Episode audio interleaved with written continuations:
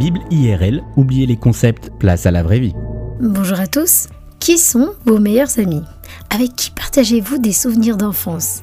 Quel est cet ami de jeunesse dont l'amitié et la complicité restent intactes malgré le temps et la distance qui vous séparent si les chansons regorgent d'histoires d'amitié, c'est bien parce que les amis tiennent une place importante dans nos vies. Et pourtant, 9% des Français déclarent n'avoir aucun ami, une proportion qui augmente à 14% chez les personnes âgées de 75 ans et plus. Et pour cause, l'amitié, ce n'est pas toujours quelque chose de facile à entretenir. L'amitié, ça demande une certaine intentionnalité, des efforts et souvent une capacité à pardonner. La Bible nous parle d'une amitié vraiment particulière entre Jésus et un de ses compagnons de voyage, un certain Simon. Pendant trois ans, Jésus et Simon ont vécu des aventures merveilleuses, difficiles et périlleuses. Jésus et Simon-Pierre se connaissent comme personne. Ils se font une confiance aveugle. L'amour et l'amitié qu'ils se vouent semblent inébranlables, au point où Simon-Pierre déclare à Jésus en Luc 22, Seigneur, je suis prêt à aller en prison avec toi et à mourir avec toi.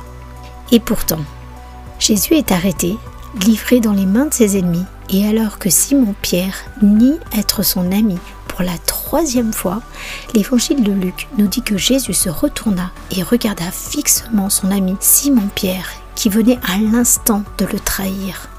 Comment auriez-vous réagi à la place de Jésus? Et qu'auriez-vous fait à la place de Pierre? La Bible nous dit que Simon-Pierre a pleuré amèrement ce soir-là. Jésus, lui, est allé seul affronter la mort qui l'attendait.